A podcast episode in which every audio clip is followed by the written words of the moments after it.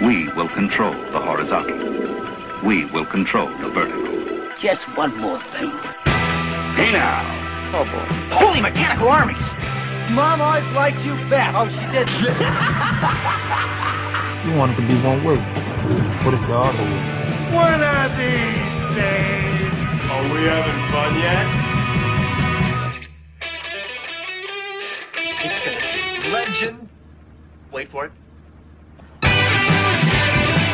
Now, you might very well think that, but of course I couldn't possibly comment. Bertie Helens agree. Oh, come on! Missed it by that much. Good evening. Hello and welcome to the Televerse, Sound on Sight's TV podcast. This is Kate Kulzick and I'm joined once again by Simon Howell. Simon, how's it going? Ah, it's you know I don't recommend anything I'm doing right now. is all I Not having say. root canal surgery? I I would recommend not needing a root canal. I would recommend not changing cities in the midst of needing a root canal, and I would recommend uh, just generally being better at the things I'm trying to do. But you know whatever. It's if if someone could just if I could just like skip the next two months of life, that would be ideal. But I guess that's probably not going to happen. Anyway, we television. So television. Well, I, but before we get to the television of the week, lots of uh, finales this week to talk about. But I first want to mention some of the, the, the comments, the tweets we got this week. Um, I had a lot of fun talking with Ken about the Oxford comma and how it is correct, and people who don't use the Oxford comma are wrong. Of course, Ken doesn't use the Oxford comma. That's when you have thing A, comma, thing B, comma, and thing C. Some people don't think there should be a comma before the and, and they're wrong. Uh, I, I hope you weren't explaining to me what an Oxford comma is, because I know what an Oxford comma is. I'm sure, you know, you never know who, who, what listeners will be familiar with. It's also called a serial comma. And for the record, I am not a comma fascist. I think if you want to apply it, go for it. If you don't, that's your right. It's my new pet peeve. Uh, for well, I swear, I spend more time in editing things, correcting commas and placement with dependent clauses and serial commas and all sorts of things like that, more than anything else. So apparently, it's many things. Anyways, so talked about that. We talked about some community. We talked about Grimm. Also talked about Grimm with um, Mario. Lots of because they just had their finale this week, which was pretty interesting and. Uh, and cast review for that, by the way, is up at Sound on Sight. And so we were talking about Juliet and her role on the show, and some of the different things about the about Grimm, which has really been surprising for me. It's it's turned out a lot better than I expected, I would say. Um, then we also I also heard from Amanda, who is apparently we are one of the four podcasts she listens to. So thank you very much, Amanda. Huzzah! Yes, and she also she just started a new podcast, Keijo and Chris, which I need to check out. Uh, she's an animator, so it should be a a, fun one. And uh, we're in good company because she also um, listens to Mousterpiece Cinema, which is another one of the Sound on Sight shows. Speaking of Mousterpiece, I was actually talking with Josh uh, a little bit about the whole Dan Harmon controversy and you know fandom, and we'll, we'll, we'll you know we'll get to that when we talk about community. We we have fun things to say about that. And I have a feeling we might be disagreeing on that. So it, I don't know. We'll see. It should be fun. Then we also, I also talked with uh, TNRLM a little bit and Keith about Supernatural and their fabulous uh, montages that they do right before the end of every season. And we'll t- I'll talk about that a little bit more when I talk about the my review of the finale. But uh, yeah, so lots of different uh, finale talk this week. So it was uh, a lot of fun talking to you guys. yes, and hopefully hopefully we have a better track record than last week, which I recall having some pretty Mixed. spotty Yeah. mixed, mixed finales. And I will do I will do my best to support your supernatural talk, even though I've never seen an iota of it. I so want somebody to talk supernatural with. I was trying to think of someone I could have as on as the show and to do record like a like a twenty minute thing to put out in the middle of the week or something about the show, but I don't really know any other critics who still watch the show and have seen it all at this point. Well, it's only what like 160 episodes or something. 149 that's not that's a lot. It's a lot. So uh but anyways um we we have a new rating at itunes. So thank you mystery person because uh we're now up to five stars. So thank you very much whoever uh dropped uh by itunes and left us a rating there. It's, it's very helpful. It helps people other people find the show and know that apparently we're doing a pretty good job here. So we always appreciate feedback. Um, also, at Sound and Sight this week, I'm going to have an article up. I'm still ironing out exactly how I'm going to. I think I'm going to talk about finales and shows get that can get off track and whether they can get back. I, I don't want to you know lock myself in too definitely, but something like that. Um, and there's some other stuff going on at the site too. Uh, well, it's David Cronenberg month, so we've had a few articles going up. I actually I have a, a one in my brain that I really should take some time to write, and hopefully I will. Um, but of course, we'll have uh, we're seeing Cosmopolis very near the end of the month, so we're going to do another David Cronenberg show uh, shortly after that. Um, all kind we're we're in the middle of sort of a French film period, so we we've got a um, Rick's birthday show is all French films. That's going to be up in the next uh, 24 hours and we're doing a set of films about uh, about or set in and around uh, um, Paris '68 for obvious reasons. If you're following what's going on here in Quebec, uh, so do stay tuned for that. And speaking of stay tuned, at the end of the podcast, we have our DVD shelf segment with Mo Ryan from Huffington Post and Talking TV with Ryan and Ryan. We we got to talk Lost with her. It was so much fun. Uh, you got you watched Lost. You'd never seen it. I people will, and I I know people in reality who have found this utterly insane. I watched 120. Actually, I, there are 121, but I watched 120. There was a DVD issue with one episode. Listen to the spot to find out which.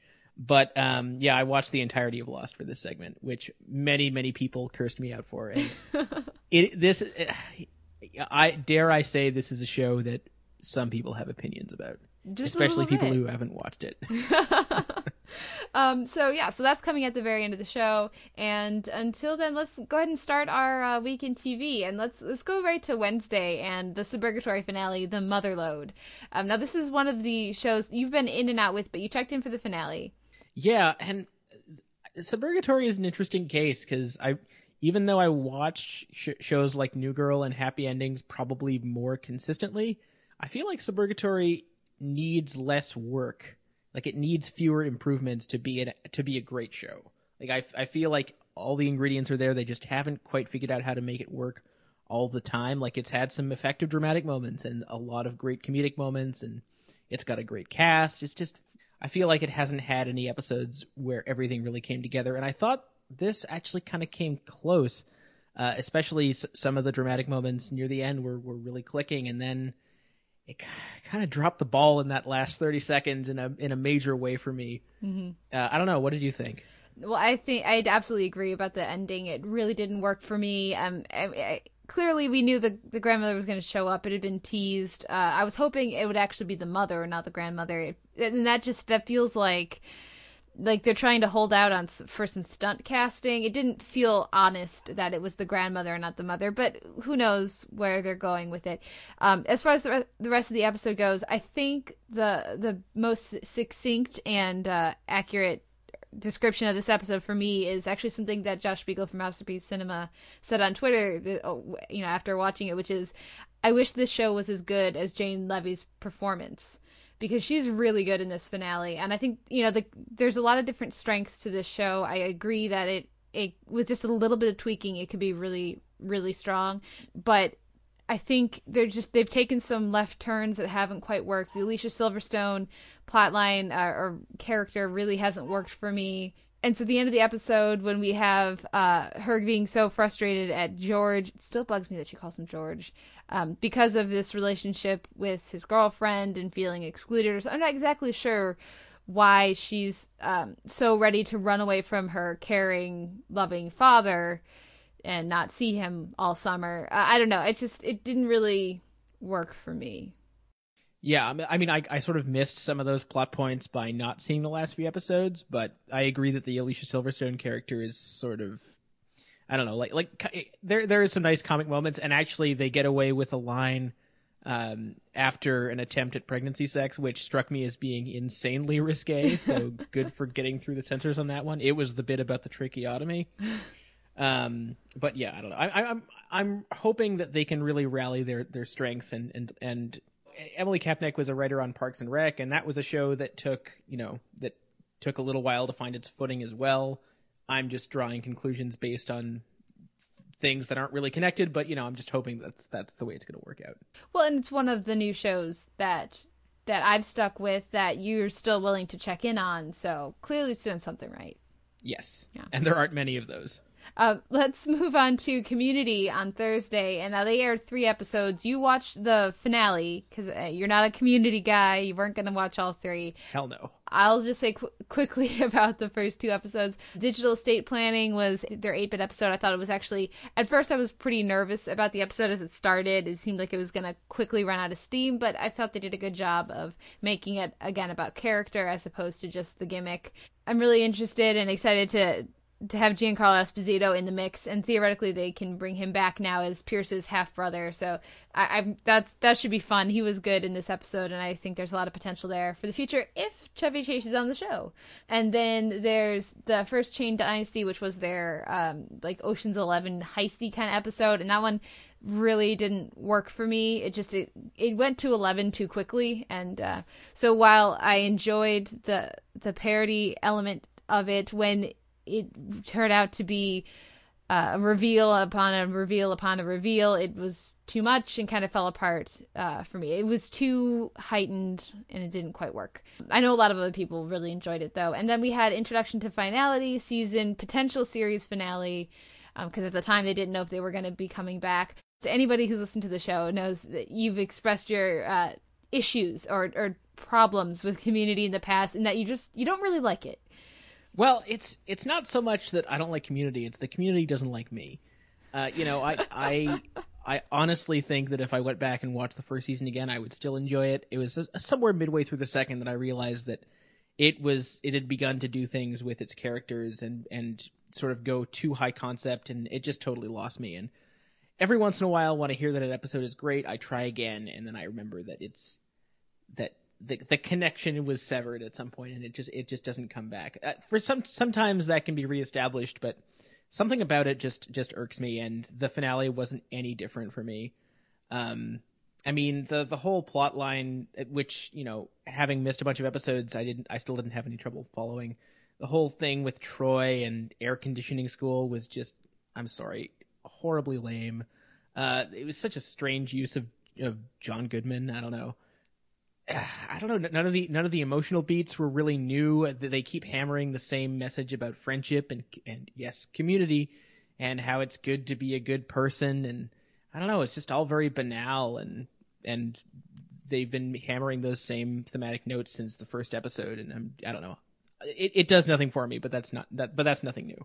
Yeah, I, I definitely I had a lot of problems with this finale, and I feel like I'm the only one who normally watches and enjoys the show who did. And I guess my, my biggest problem with this finale, I, I enjoyed the Pierce and Shirley court case thing. I thought that worked and was entertaining enough and uh, and just and fit very much the theme of the episode and the theme of the show. The thing with Troy's thing, I mean, it kind of it, it was less successful, but it still worked. My big problem with this episode is what where they go with Abed, uh, because for a show that is about friendship and community like like you just said. They have been so wildly inconsistent with his character that i i get really frustrated. And in this episode he has a full psychotic break. And he decides he's going to go cut off his friend's arm. And I think actually uh, a lot of credit should go to Danny Pudi that part of the reason that it didn't work for me is that he played it so straight and so well they went for you know his, his performance was was really strong. But i don't think that's funny. And i think for a show that is so clearly about friendship no, no one is a real friend to abed because nobody gets him help. This is not the first time that he, they've decided to they keep going back and forth between the character. Is he adorably quirky but harmless or is he in serious mental health uh, you know, is, is he have does he have serious mental health issues? And the the claymation episode was one of these, and they every now and again they yeah. bring it back just when it seems convenient for the kind of story they want to tell or episode they want to tell, eh, without having any sort of realism or continuity to the character. And so, for me to try to keep mining laughs out of somebody who's clearly very sick and needs help, and is for people who claim to be his friends, nobody's cares about him. Mm-hmm. It just feels really false. Uh, and so it really frustrated me this week. Yeah, I, I, think you've inadvertently hit the nail on the head as to why I've had a particular problem with Abed since I would say early season two, or maybe even before that. They never seem to know just how to handle his, you know, his mental issues, and maybe that's because they never decided exactly what was wrong. I don't know. They never decided it was worth na- nailing down because they were having too much fun with sort of conceptual weirdness to, you know, pay attention to character, which to is sort of establish who their characters are. yeah, which has sort of always been my pro. Well, which since the mark I mentioned has been my problem with the show. Uh, so, do we have anything else to say about the finale, or should we talk about this showrunner drama? Uh, let's talk a little bit about the the showrunner drama. Uh, so now Dan Harmon has essentially been fired. The show's coming back for a 13 episode order. They're going to be on Fridays in, in the fall. Um, in in the seven o'clock hour, I th- or eight, sorry, I'm Central Time, the eight o'clock hour, I believe. But so the show's coming back, but Dan Harmon is not. Everything spells doom, basically. There's a lot of opinion out there on on what various critics have to say about this. What do you think? Uh, okay. Um, fir- first of all, I would love to know. I would love to see what happens if the show came back and was just immeasurably, demonstrably better. And I would, I, I would love to see how hard it would be for people to admit it. I don't think that's likely to happen. I mean, just in general, a change of showrunner is is not something that a show recovers from immediately anyway. And they're and honestly, if they get more than those thirteen episodes to do that, I would be very very surprised.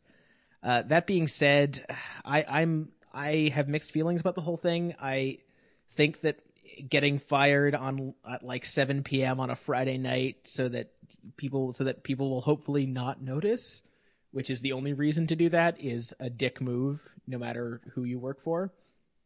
Uh, on the other hand, you know Harmon's proven himself to be, and this has been corroborated, you know, behind the scenes as well as what's happened very publicly with the whole tiff between him and Chevy Chase. I don't know. It's I, I, I have sometimes wondered in the past if he's maybe more trouble than he's worth, especially considering my personal issues with the show, which makes me totally an unreliable witness on this because I, I you know I can't say that I love the show, so I don't have that level of sympathy that I might have based on loving the work. So, but you, you're a bigger fan of the show than me, so maybe you feel differently. I well, first of all, I second the notion that it. I would love for the show to come back and be just as good, if not better than ever. I think that would be hilarious and awesome, just based on the sheer number of people who have who, who have come out saying that there's no possible way the show can succeed without Dan Harmon. And I will agree with the overall sentiment that this show is very much his point of view and perspective. Uh, it's it feels like a it's a, it's a unique show on television. There's another show like Community on TV right now, and so to take away the main creative voice from that does seem very strange and like it's you know probably not going to be something the show can recover from. Um, that be and I also will agree that the way that they fired him was just tacky and classless, and that's not how you should run your business. And just to be clear, it, you know, media companies, it doesn't work in the internet age. It just makes you look like an asshole. Yes. Um, now, all that being said, I have little to no patience for difficult creative geniuses, for people who are so uh, so special and talented that th- that their lack of social abilities or uh, just you know c- common courtesy are forgiven or explained away that are not held to the same standard of general behavior because they're so very brilliant. The rest of us figure out how to not make everybody want to punch us in the face. I'm pretty, as I t- told you, I'm pretty sure that's what middle school is for, the sole purpose. Um, and so when someone uh, just decides they don't need to, to to be professional in their demeanor and in their work, I have very little sympathy for for them getting fired, no matter how brilliant they are. You know, if if if he could play well with others, this wouldn't be happening right now. So that doesn't change we, the we fact assume. that well, we yes, assume. in one one assumes. Yeah, that's true. Um, but yes, they shouldn't have fired him in this way. He also should not have put himself in the position to be so easy for the, for the, for them to want to fire him without even talking to him about uh, about you know we need you to change your behavior. We need you to you know stop coming in over budget stop coming in late stop having childish squabbles with the, one of your stars in the press. So we'll see. I'm i have a feeling the show will probably suffer for this. I don't, you know, I look forward to seeing what happens. Um, the fact that so many of the head creatives types over there, uh, head writers, uh, are leaving at the same time is also not a good sign. Yeah. But it's also hard for me to feel too bad for for somebody who has, by all accounts, been a dick to work with for quite a while. Well, by by the accounts of to, to be fair, I mean the the cast members and writers have come out in his defense. Mm-hmm, that's Uh, true. But that's but that's also a little different. I mean, who knows? Maybe maybe Sony will come out one day and say, "Oh no, we only we only got rid of him because of ratings," or I don't know. We'll Yeah. we'll see how it pans out. But I, I definitely I definitely see where you're coming from. And that being said, uh, people do occasionally want to punch me, so I have some sympathy in in that respect. Let's move on to the 30 Rock finale. What will happen to the gang next year? So, um, I mean, we found out over the last couple weeks that there's only one more season of 30 Rock, and it's going to be a short one, which I think we can both agree is a very, very wise move. Because this is, I mean, uh, the season's had some had some pretty strong episodes, and it's had a lot of very middling ones. This to me was more on the middling side. I get really, I, I feel awkward watching it whenever they drag out the Kim Jong Il thing. It's it's it's not a good look for them. Uh, on the other hand, everything to do with uh, Tracy Jordan calling Cornel West Questlove was was fantastic, and I, I liked his little false journey of self discovery. Everything else was very hit or miss. I'm definitely gonna miss uh, Elizabeth Banks on the show. I, I would assume she'll not be there, and I, I thought the stuff with Liz worked, and uh, I, I hope that they keep James Marsden around for a while. I think I, I was somewhat annoyed by the clear note of, "Ah, are they gonna get these two together uh, with Jack and Liz at the end of the episode? Uh, if only because they've made that joke and they've moved past it, and so now to drag it back up as we head into the home stretch of the series feels really tired. So I'm I'm hoping that th- that was not the motivation for break for getting Avery out of the picture. I doubt it.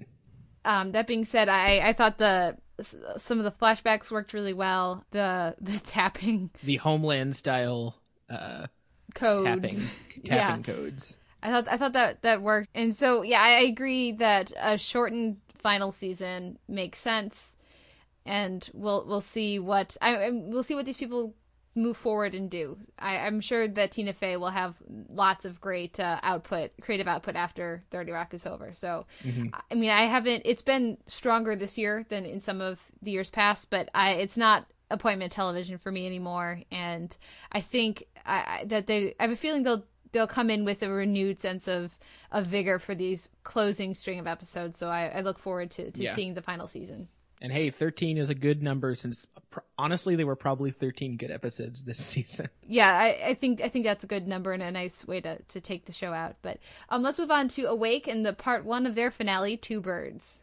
Oh boy, I, I I always get depressed when a when a serialized show when you when you know that it's going to be over, and you just you have you know that there's no way in hell they're gonna they're gonna tie up everything they need to, and you're just gonna have like lingering mysteries that just go off into infinity in some obscure direction. Uh, I think they did a pretty good job of putting Michael in peril this week. I mean, it doesn't really get much worse than being in jail in one reality and sh- gut shot in the other, or wherever it is he's he's been shot. It also never occurred to me that having a show that's set in multiple realities means you have twice as many characters to kill off.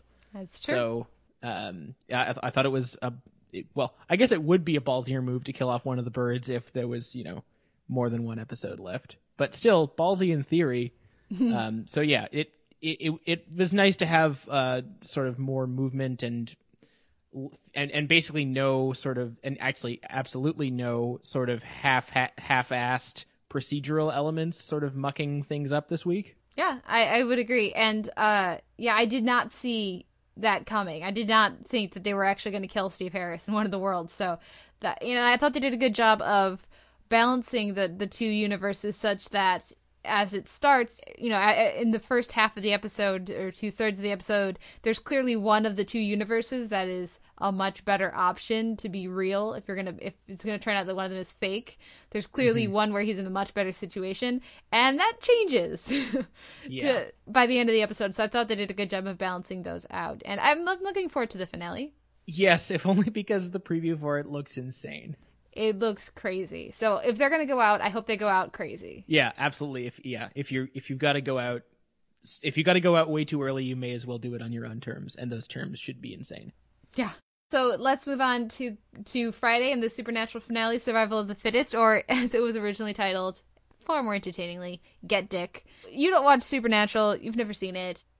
I really enjoy the show, um, and as as I mentioned early, earlier in the the podcast, every year on Supernatural, uh, starting with the second season, they do before the finale. They do their you know previously on thing where they kind of sum up the entire season in about a minute, and every year it's set to "Carry On Wayward Son" by Kansas. Kansas by Kansas, and it's an awesome song. Yes. Sure. Seriously? No love, no love for Kansas. I'm I'm not gonna lie and pretend I sit around all day listening to Kansas, but it's you a good if- song. Anyways, Sure.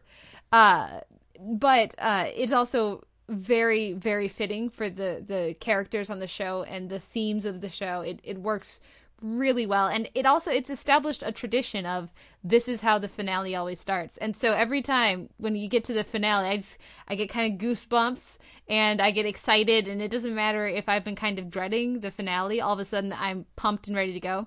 So of course, when I was writing my review for this finale, I w- went to YouTube and started a YouTube spiral of watching all the previous uh, seasons, uh, you know, catching up, uh, you know, their Carry On Wayward Son montages.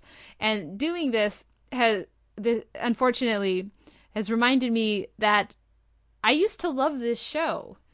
Uh, and I don't anymore. I like it. It's fun. It's diverting. It's entertaining. But I used to really, really like this show. And roundabout season season two it kicked in season three it got pretty strong by the season five this is a really good show and it's not that anymore and it's really disappointing Well, I think that's the hallmark of a show that that's just gone on too long, isn't it? When you when you shift Mhm. from it, it's it's very rarely, very rarely does it just jump off a cliff and become horrible. It's just a gradual realization of this is you know not quite what it used to be.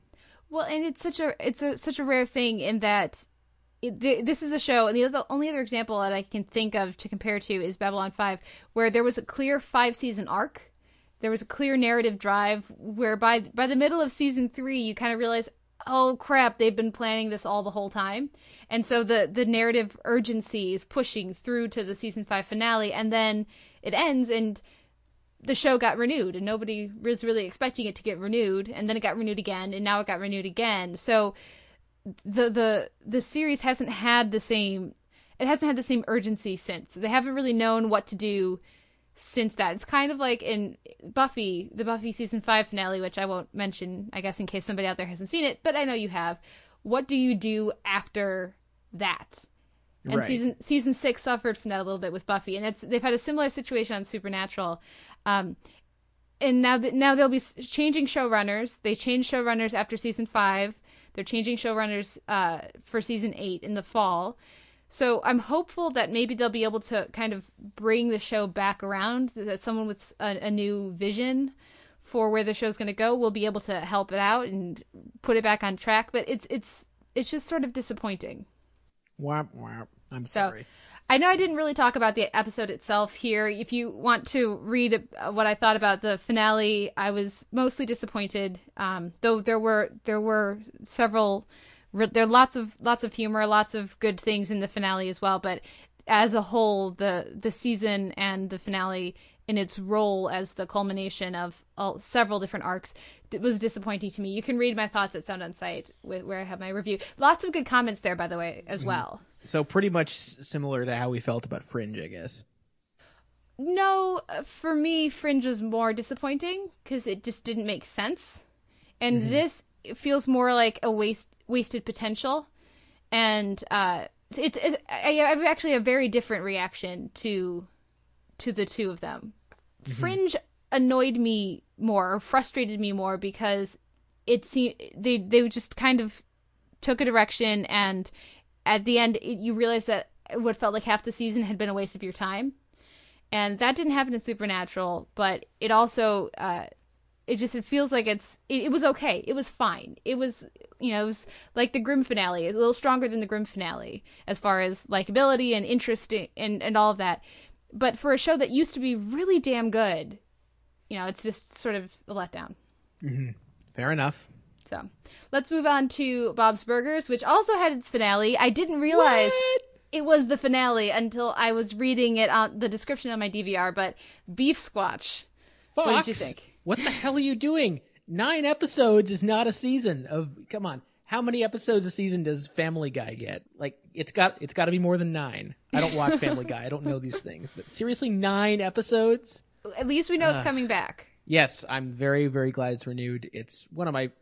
It's such a even like a, a th- this I would consider to be a fairly mediocre episode of Bob's Burgers, and it was still loads of fun. I think this was one of those episodes where the main plot didn't do much for me, but there was there was all sorts of stuff around the margins that really worked. Like uh, I, I really liked uh, Tina's little B plot and uh, sort of the the drama with the with the TV hosts and their strange relationship and uh, all sorts of uh, neat little touches around the edges. Even if you know Beefsquatch himself got a little tiresome. Yeah, the uh, I, I enjoyed the episode. It wasn't their best, um, but it was still, it- you know, I just I like spending time with these characters, and I was counting on having Bob's Burgers for a few more weeks here as we transition into summer shows. Everything is ending. Yeah, it's gonna be. We got a couple weeks of, of dog days, yeah, yeah, absolutely. pretty much until Louie comes back. Yeah, I, I watched True Blood. That starts in June, Uh, but you think I yeah. could start watching it and and just yes, I do. make it up? Okay, Yeah. good. I'll do that. Yeah, but um, so I guess for Bob's Burgers, uh, and I think that was Tom Lennon, right? Yeah, that was definitely Thomas Lennon. which was a lot of fun. I, I, you know, it was a fun episode. It's been a strong season. I'm definitely gonna go back and catch up with. There's so much of season one that I haven't seen, so I guess that's how I'll fill some of my summer. But, but yeah, it makes me, it, it makes me glad that this show is able to come back, even though I know it's not the most talked about. Um, I know it's not the most tweeted or buzzed about show, but it's consistent and it's it's just so much fun. So I, I enjoyed the f- season. I'm so glad we added it to our rotation of shows to talk about every week. Totally. And uh, yeah, I'm gonna miss it. Yep. Well, we'll we'll yeah we'll have to wait till next year for our double our double dose of H. Jon Benjamin. Yeah, but let's move on to Veep nicknames. Oh, Veep. I I really like what's happening with Veep. I, I feel like um, this this actually felt a lot like a season finale to me, if only because they wrapped up everything to do with the with the Clean Jobs Act and and they they they've really started to find great ways to use the cast to have them splinter off in pairs. And this is what you should do with a comedic cast: is you, you should figure out which dynamics work best, and you know, sort of exploit exploit as many of them as you can. Uh, but you know, the real reason that I think the show is coming into its own is it's figuring out what does and doesn't work. Did you notice what we didn't have this week? Did the president call? We did not have a Did the President Call. I was so happy. That would that alone made it maybe my favorite episode so far. Though I will say I enjoyed the Did the president call last week, where she didn't even wait to hear the answer and just walked out the door as she was asking Yeah, yeah, that's true. And th- that was a good segue into not doing into it, not doing it. Yeah, but no, I agree that the, they've really gelled, and yeah, I, I've been. We, we've talked about the different cast members, you know, coming into the forefront in the pr- previous weeks. This week, I thought we got a lot more time with Reid Scott. I thought he was really funny and did a good job with Dan, and uh, yeah, I'm just really, really getting to like this show, and so I, I would I definitely agree that it felt like a season finale with them wrapping up clean jobs. I guess that just leaves filibuster reform And obesity. and obesity. right. And uh, by the way, and, and I love how Selina, and I hate to keep drawing the thick of it comparisons, but she gets more Malcolm Tuckery every week. and especially some of her some of the tirades we got. I or maybe that's just because the, the swearing is getting better and more creative, which is Yeah. which has been and I wish I I need to start writing it down, especially Anna Chlumsky's character had had something this week that like Yeah. a like a, a salad tosser full of fuck or something. I don't know. Yeah. It was anyway, it was it, it it it's really it's it's coming together very nicely for me. And I'm I'm glad it's already renewed and there's to and it's and hallelujah, it's still got like four episodes left. Yeah, there's more episodes of this first season of Girls. I was actually a little surprised by that. That Girls will be running a couple weeks after Veep finishes up here, but it's definitely improved a lot since the since the premiere. And yeah, it, it's one that's becoming more reliable to me as far as like it's one that I'm getting more excited to to see every week. Mm-hmm. So that's And I that's and. I, I I should also mention that I think one of my initial misgivings about the show in terms of its lack of specificity, I think that's sort of easing up as well as we get to know the characters a little better and Mm-hmm. get some some specificity of humor that way. And I think it's going to help make the show more timeless uh, Yeah. in the future. I liked what we got this week with Jonah, for example. Uh, taking him outside of his normal role was a lot of fun, and uh, Learning about his fructose intolerance. and his thrash metal uh, affinity. Uh, so so yeah, I think they're headed the right direction. But next, I'm going to talk about a show that you had never even heard of, which was hilarious to me. I was pretty sure you made this one up. Uh, so Sunday was the pr- season premiere of American Ninja Warrior on G4, and now you had never heard of Ninja Warrior. Ninja Warrior is amazing, and is it's a Japanese uh game show sort of uh, where they it's an obstacle course, and the thing that makes it amazing is that it's insane. It is the hardest obstacle course you can imagine. And anytime anybody gets even kind of close to maybe making it to the last round, they make it harder. Three people have ever beaten it, ever, you know, gotten to the end. Uh, so the first two rounds have to do with agility, speed, and strength. And then the third round, there's no time limit because it so destroys your arms that you can take as long as you want. If you manage to complete it, good for you. You get to go to the last round, which is uh, you get 30 seconds or something like that to to climb. Uh, now it used to be you would spider climb up two walls as they pulled away from each other and then climb a rope. Um, now it's a it's a ladder. It's like a rope ladder, and then you climb hand over hand to a rope, and it, it's just it's crazy awesome. It's like Wipeout if Wipeout wasn't about watching people bounce a- a- off of giant balls, but instead was watching people do amazing physical feats. Anyway, so they have American Ninja Warrior. Um, it's not as awesome as actual Ninja Warrior, but it's one that I will check in with here and there as we wait to get to the finals at Mount Midoriyama, which is their actual obstacle course. There have been some some good uh, athletes doing it so far, uh, so and I, I enjoy the format a lot. So I just wanted to spend a little bit of time pimping American Ninja Warrior because it's amazing, and anybody who's watching Wipeout should not be watching Wipeout, but should be watching Ninja Warrior. And if you can't see the original actual Ninja Warrior, American Ninja Warrior is a decent substitute. in in terms of levels of awesomeness, it, it sounds like it's sort of analogous to original Iron Chef versus U.S. Iron Chef. Oh no no no no. Original Iron Chef is amazing. American Iron Chef is diverting, but nowhere near as fabulous. You're not going to get trout ice cream on American Iron Chef. No, so no that, that's what I'm saying. It, it it feels like there's like a similar quality gap between the two shows. for me, uh, I there's a much larger quality gap in Iron Chef uh, Okay. between the original and this. So I feel like it's closer because they do use they use the same obstacles in American Ninja Warrior, except that in the uh, the preliminary rounds there's no time limit.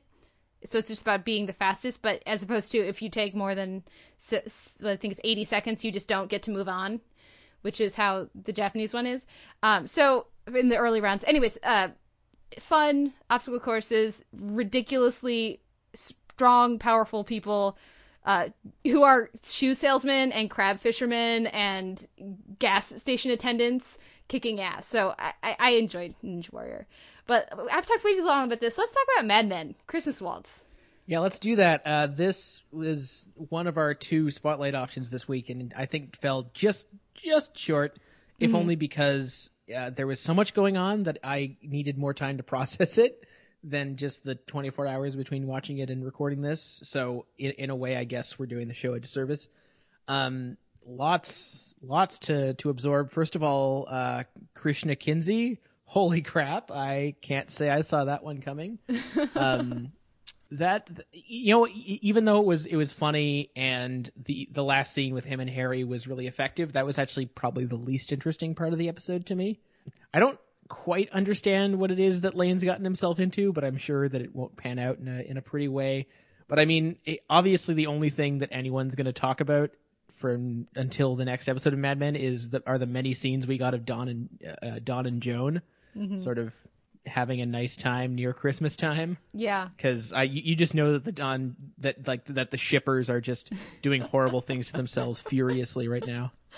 Uh, yeah, Joan has gotten she's gotten somewhat marginalized uh, since her her last episode. She's been in one or two scenes uh, most of the episodes. They've been effective scenes. They've been useful and interesting, and Christina Hendricks is great in them. But she's definitely been missing. I've definitely been missing her in this season, and so I thought she was great this week, and it was about time that they featured her more.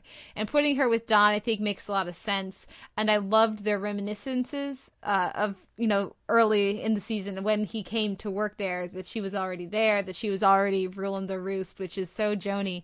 And and so I, I mean, I think that Christina Hendricks, I think she's fabulous. I think uh, I really hope she gets a chance to to break out after Mad Men finishes up in the next what is it year or two. Um, that it looks like it's going to end um, because I think she really deserves to get some some some good material to work with, and I'd love to see her do something different from from Joni. Yeah, I, I hope you haven't seen you haven't caught any of her film appearances when she's not doing Mad Men, because boy, does she not get the, Yeah. the role she deserves. Yeah, she she's fine in uh, Drive, but she gets like thirty seconds well, of screen time. yeah, let's let's not discuss what happens to her for like the five people who haven't seen it. Yeah. Um, but yeah, no, I agree. She's great. Um, and I, I, I, I found the tone they strike with with them really interesting. Like it's they're halfway between. It, it or this is just how it strikes me. That it, it's it seems like they're almost precisely halfway between chaste mutual respect and attraction. Yeah. Like it's it's quite not neither quite here nor there.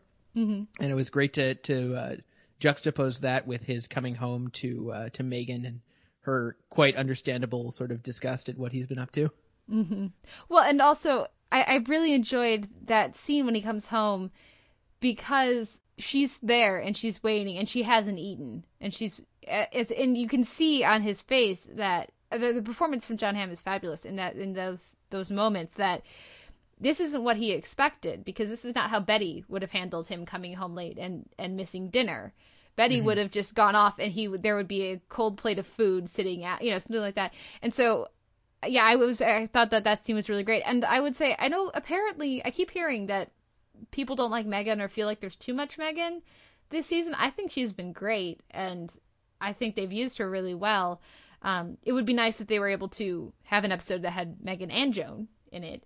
But um but no, I thought that scene worked really well. And I agree. I think that what works so great about Joan and Don sharing scenes together is that you can see that you know that they you, they both really respect each other and they they're both gorgeous people. I was, They I was going to yeah. say, like ha- half their scene is almost they're looking at each other, being like, "We're pretty hot. What's up with that?" Yeah. Which thankfully, what which they practically come out and say, but they also both know it would just be bad. "Yes." and and and so and that's where that's how Don is different than Roger. And I think that scene we get with Joan and Roger early in the episode is is important in the you know to, to to parallel with the scene we get with Don and and Joan. Um and and so yeah, I think that that's what makes their dynamic so so interesting just because like part of you wants to say, "Oh, they'd be so great together," but you really know that they wouldn't. They yeah, they really wouldn't, and it would be horrible and awful. Yeah, I do want to mention, uh, talk about actually uh, the Kinsey stuff a little bit. When he first showed up, I was not happy. It seemed too cartoonish. It didn't. It seemed so devoid from you know anything. There was so nothing familiar in the performance, and so I was so glad when they went out to, to coffee or dinner or whatever later to see it. It was still Paul. It was you know he was underneath that ridiculous haircut. Um, and and, and I, I like the mention of, of Star Trek.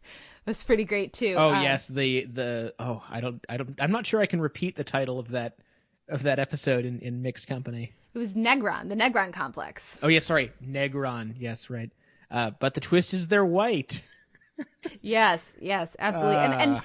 because I mean Harry's been pretty much an asshole most of the time that we spent with him. He's been a, a doofus and very much a character designed for laughs. Just thinking of his, you know, getting the munchies with Don and eating a bag of White Castle. and saying horrible things about Megan. And saying horrible things about Megan. so to see his his level of concern and care for Paul this week, I, thought really nice and a nice bit of shading that I think been a little overdue for him. Yeah, and I I love their their last scene was by far the most effective part of that whole mm-hmm. that whole subplot this week. If only because you can you can kind of see it several ways. Like yes, Harry's being he, in in his view he's being nice and letting him off easy. On the other hand, sending a guy who can't write to L.A. to write with some pocket with you know what amounts to some pocket change, maybe not the greatest long term solution. But on the other hand, it does get him away from this horrible, horrible woman. So, eh, on balance, maybe not so bad. Well, I think he also it's the notion that once he gets out there, he'll figure it out because he'll have to, um, and that Yeah. you know he just needs to get they need he needs to get him away from this woman and from this. I mean, I think there's you know a nice or strong you know culty kind of feel to it. Um, I thought it was interesting. I I don't know if I'm I don't know anything about the Hare Krishna movement, uh, so I only know what I learned from Hair.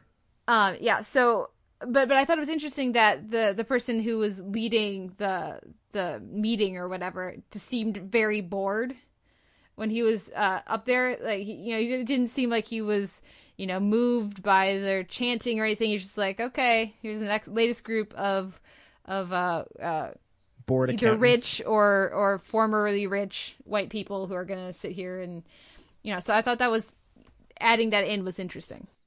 Yes. Uh, so yeah, it, I, I agree also that it, it, it risked sort of this. Oh, weren't the late '60s wacky sort of Yeah. sort of elements to whenever they go into a, an area like that? But I think it was more or less avoided.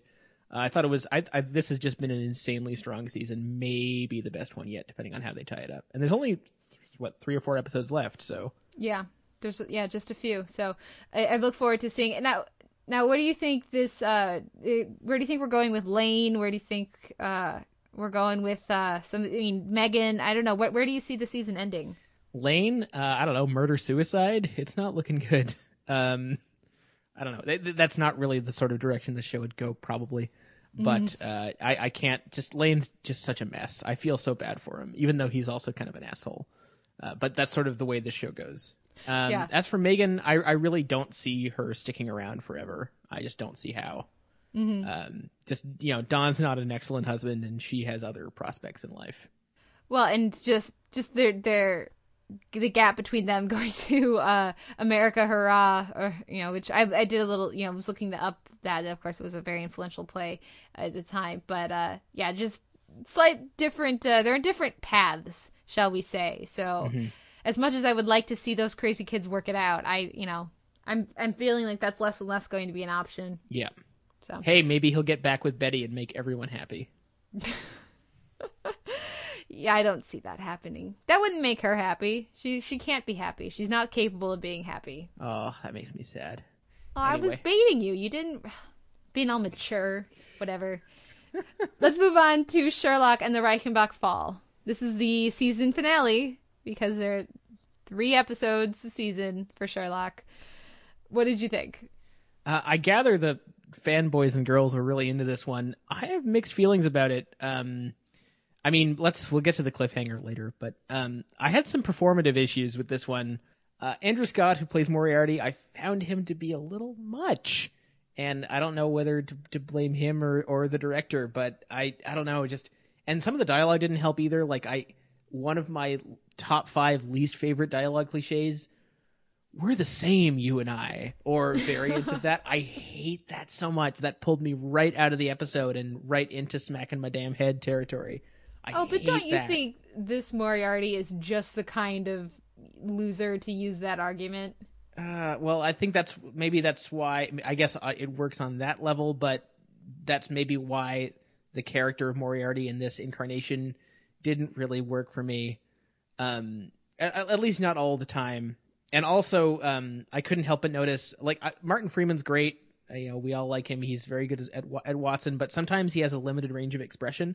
And in particular, in that scene near the end where he's standing at Sherlock Holmes's quote grave, um, he's he's really he's employing the same set of facial tics as he does in the second season finale of The Office when he's upset about Dawn. Like he, he, he I don't know, he just seems to have a narrow range of of emotions some of the time, or rather a narrow range of sort of facial tics for certain kinds of emotions, and I I also found that distracting.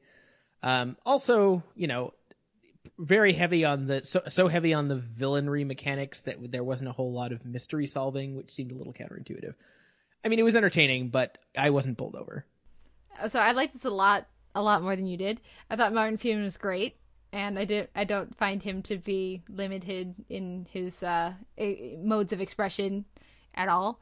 So that's me. That was actually the biggest takeaway I had on this episode. I figured people will be talking about um, Cumberbatch, people will be talking about Moriarty, this take on Moriarty. But for me, Martin Freeman was was the highlight of of this episode, and and the highlight of you know the real difference maker, I think, in separating out this series from other takes on Sherlock Holmes. And uh, we'll be able to watch another one in the fall, Elementary on CBS. Thursdays, I believe. But yeah, I mean, I, I think it's definitely it's a love it or hate it kind of uh, situation with this Moriarty. It's he's very twitchy, he's very high energy, very just crazy. Um, and so I, I definitely see people not liking that. I understand that. That's not, yeah. I, I think it's fun. I think it works, but I could definitely see that turning people off. Uh, as for the the rest, I like that they incorporate Molly, uh, which pays off uh, nicely that moment from from the first episode of the season, and uh, and and bring that in. And it's also a nice change, sort of, from the Sherlock of uh, of these other of these other incarnations, just because he has more than one person in his life. It may be three, but he has Yeah. Watson, he has Mrs. Hudson, and and he does ha- and his brother, and so you know who, who is a much larger And presence. Lestrade. He also has Lestrade, sorta. Yeah, I mean, yeah. So so he has a much larger circle in this than than he has seemed to have in, in the past. Uh, so I thought I thought it worked. I know that for some the cliffhanger uh, will it, will maybe be frustrating. I thought it worked. I thought it was well done, and I think Well, it's well, hold on. very You care- you- carefully choreographed. You can't say the cliffhanger worked until you know how they explain it away. Come on now. oh, you can see how they explain it away if you watch Oh, it. oh, can you? Well, I couldn't. Yes. Uh, I mean, I I assume it has something to do with Molly since she's very plainly missed out on. She's you know she's not one of the people who's in threat because Moriarty doesn't think to include her, and because we see him seek her out, but we don't know why. I assume she has something to do with it, but Oh, yeah. If you want, when we're off mic, I can tell you my theory, but it seems why, why don't you uh, just say the theory? Let's do it. Oh, okay. Well, she got a body to replace him with because he's not dead, obviously. He jumps off. You see him fall, but you don't see him land because there's a truck in the way. And then John comes rushing over. Somebody bumps into him and knocks him down on the way by accident, but clearly not by accident because this is Sherlock Holmes. Then, by the time he gets back up, there's a crowd of people surrounding Holmes. Again, not by accident. There's somebody checking his pulse so that Watson can see somebody else checking it, and that's so when somebody says that he's dead. You Isn't know, Watson the one checking the pulse? no, Watson reaches up and grabs his arm, but there's somebody next to Sherlock's uh, neck. It, it has his fingers on his neck, and It it seemed to me like Watson was checking the pulse of the wrist. yeah, he checked. He grabs the wrist, but you know there are there are things that you can do. I mean, Holmes is very knowledgeable on poisons, for example, to slow down your heart rate, and then he gets immediately, you know, immediately before Watson can even really get a good look at him, gets put onto a gurney and wheeled away, and and so I would assume that Molly has has uh you know found a body to replace his with so that you know, in the morgue. And uh, that's how she's involved. And th- there's enough downtime where you did not see him that they can fake the the scene Yeah, I mean, some of those thoughts occurred so there's a me. giant pad you know in the truck the truck pulls away of course as soon as watson is up you know he's when he's the truck is there until watson gets bumped by the guy in the Right. bike I- and then by I the think- time he gets up it's gone I think I guess the main difference between between you and I is I didn't notice the truck. Had I noticed the truck, that that's pretty much the truck of magic. Um, yeah, I mean, I don't know. I, I, I still, I still, I'm not really a fan of cliffhangers. Is my secret. So I, I, I would, I would much rather, especially if God knows what the what the wait is going to be between these seasons, since everyone's so true. busy.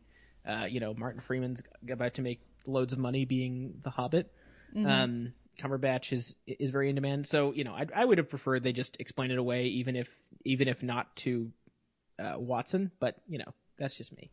Yeah, well, I, I think we'll get to have fun watching Watson just punch him out when he's not dead. Uh, so I think that'll be fun when this when the show comes back. Um, so so yeah, I've I've enjoyed the season a lot. Now, did you watch the first season? I watched the first and Oh, the so third you- episode. Yeah, Yeah, you had said you had said. So, I mean, because you do you I mean for me this is this is Sherlock Holmes for me. This is the definitive. This is my favorite take on Sherlock Holmes. Do you have you know a favorite or how does it? What do you mean? What's your reaction to the series overall? Well, I, I don't have an intimate relationship with Sherlock Holmes like you do. Um, I, I, I don't really have any sentimental attachment to the character. I used to own a, a like a complete volume or near complete volume of Sherlock Holmes, but I don't know where it is now, and I never read it. So I, I I don't really think I you know when when when certain new versions come out and people c- cry heresy over certain aspects as happens oh every single Every time. uh, I, I'm totally unmoved. So you know, I, I do I do think it's it's definitely an, entertaining series. Uh, a little, I don't think it's as consistently hit for me as it is for you know the great majority of sort of Steven Moffat lovers who watch Me. it and you. um, but uh, it, it's definitely enjoyable. I'm looking forward to its eventual return. Yeah. So we'll uh this that wraps up our, our week and uh I guess we're gonna we'll take a break and listen to some music, come back and talk girls.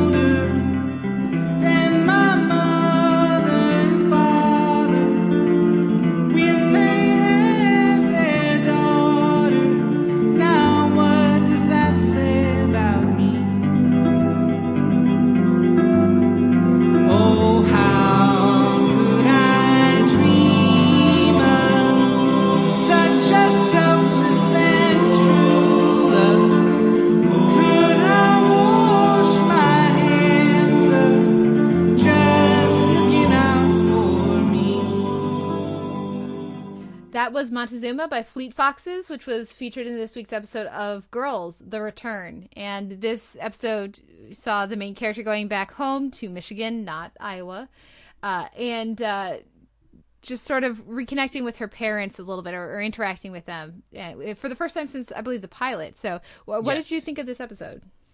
I think this might have been my favorite one so far, which is why I uh, we, we sort of we confer every week as what are we going to spotlight, and I watched this first, and I said, you know, I think my vote goes to girls this week, even though I'd also watched Mad Men because we we haven't spotlighted this before, and we spent the first two weeks being very unsure how we felt about it and being somewhat distrustful of all the hype.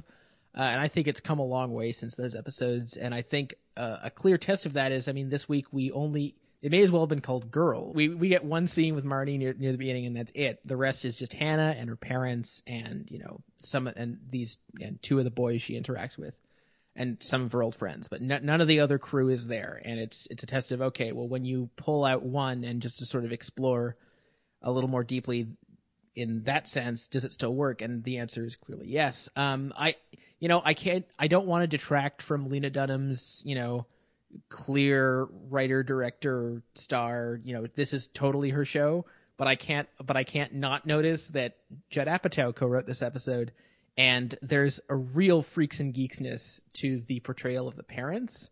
I mean, the mom was also on Freaks and Geeks, and just the way they're portrayed as being you know more fully rounded humans than these kids are even if we don't necessarily spend as much time with them uh, makes a lot of sense to me. And uh, i have to say also i was not expecting a, a sex scene between them which was shocking in the most delightful way possible and uh, i don't know just everything about this one really clicked for me Yeah, I thought it was good. I thought it was strong. I didn't like it as much as you did. I think. Um, I agree that it worked very well having uh, ha- having Hannah separated from the rest of her New York circle. I thought it was really interesting to watch her uh, interact with with some of her, if not friends, then colleagues from high school. That was interesting. Watching her with the the so much more vanilla pharmacist was very interesting.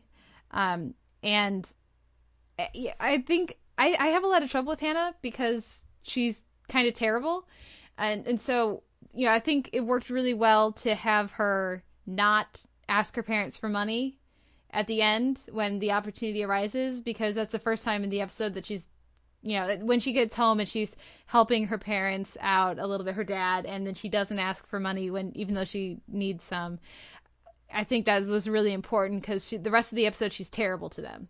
So it's important to balance. I mean, you're looking at me like I'm crazy, a little bit. Well, no, it's just this episode really exploits one of the things about Hannah that I find the most realistic, which is that she really doesn't have any um, I mean I mean her parents have a healthy relationship and so she has that to to look at, but she still has no real conception in her own life of how to deal with men in a way that is she she doesn't know how to be treated well by a man or or to or to want to put herself in a situation where she's treated well. I mean, she Mhm. goes out with this Eric guy and for the first time she seems to have sort of realistic expectations out of a relationship like she knows you know out of a situation rather you know she Yeah.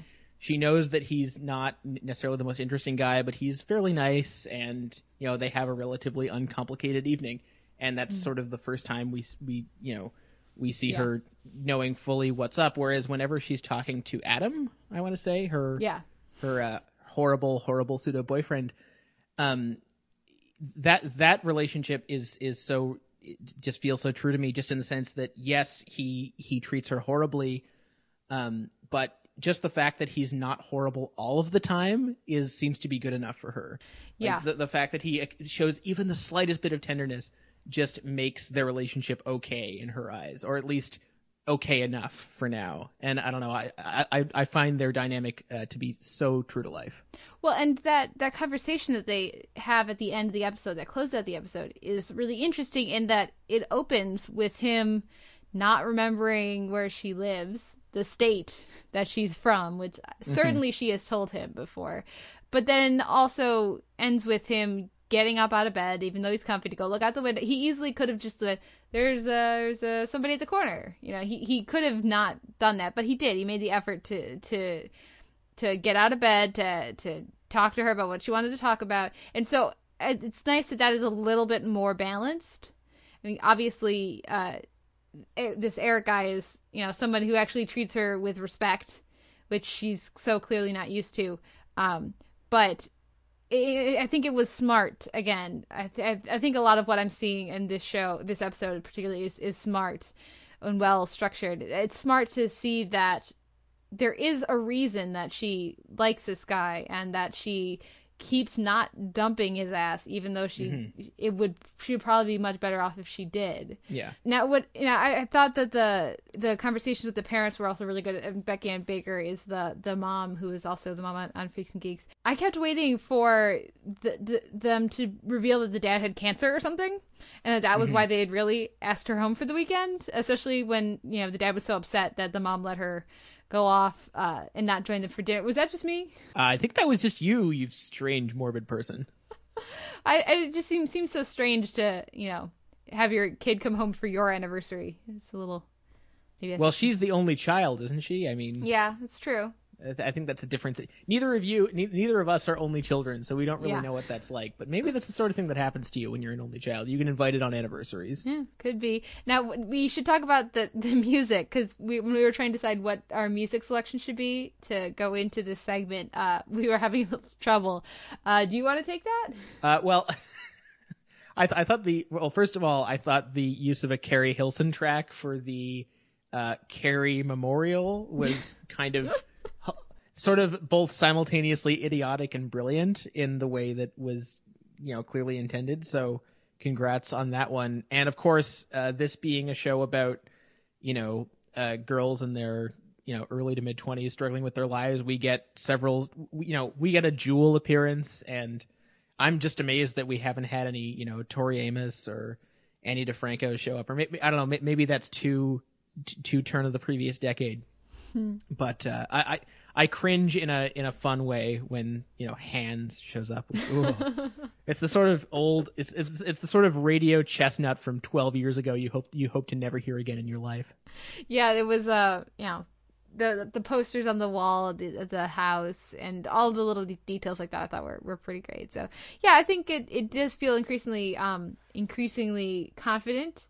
I would say that uh every time that that Dunham gets naked, for lack of a, a more eloquent term, it you know it, it it just I always have to kind of it's always somewhat shocking to me just because it it's so against the conventions of what we're used to seeing on these shows, you know, and and so I think that's always interest interesting and I have to then I kind of have to remind myself of oh no this is this show that I'm watching this is girls. This is the kind of show that would do this.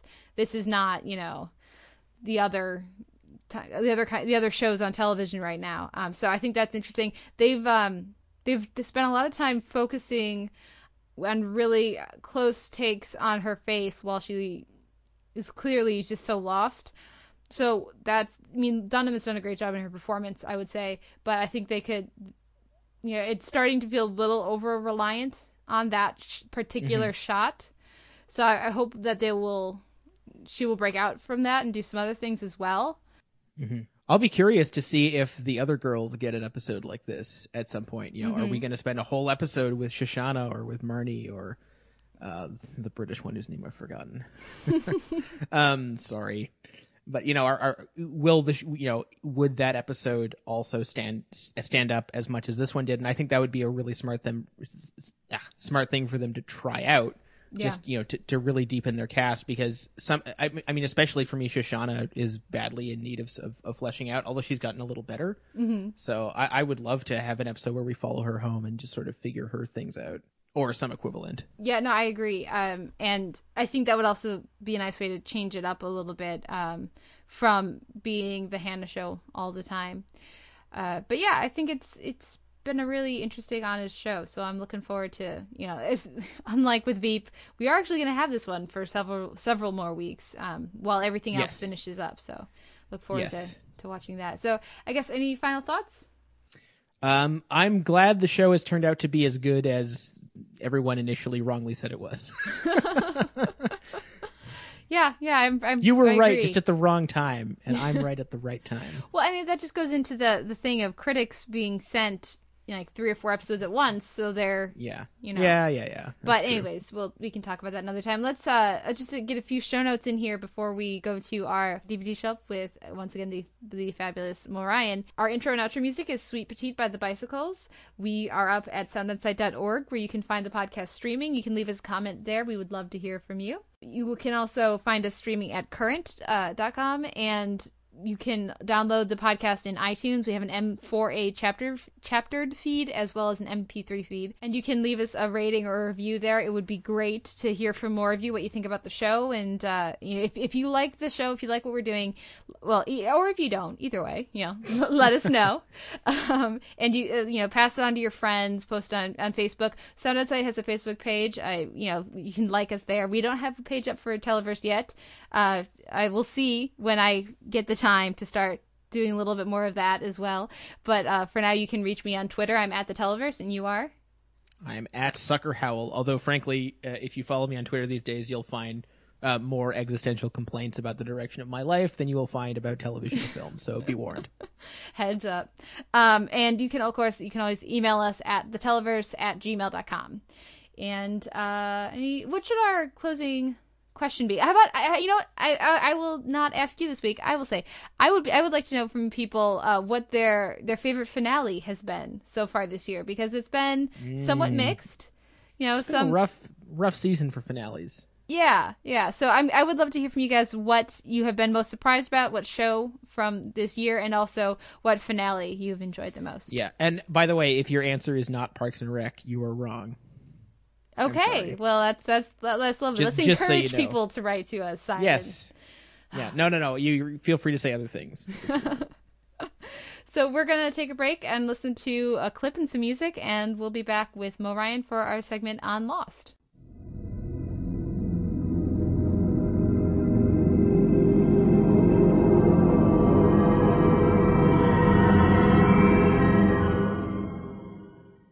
Sixteen years. And five months, that's the count. What the hell are you talking about? The iterations. It's a distress call. Plea for help, a mayday. If the count is right, it's been playing over and over. 16 years. Someone else stranded here? Maybe they came for them. Someone came. Why is it still playing?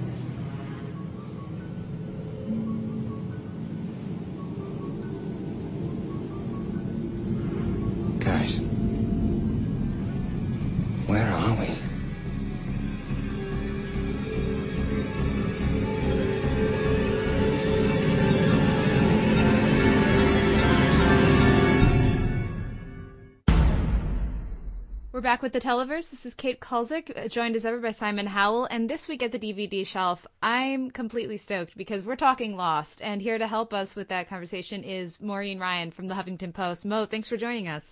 Oh, it's my pleasure. Thanks for having me.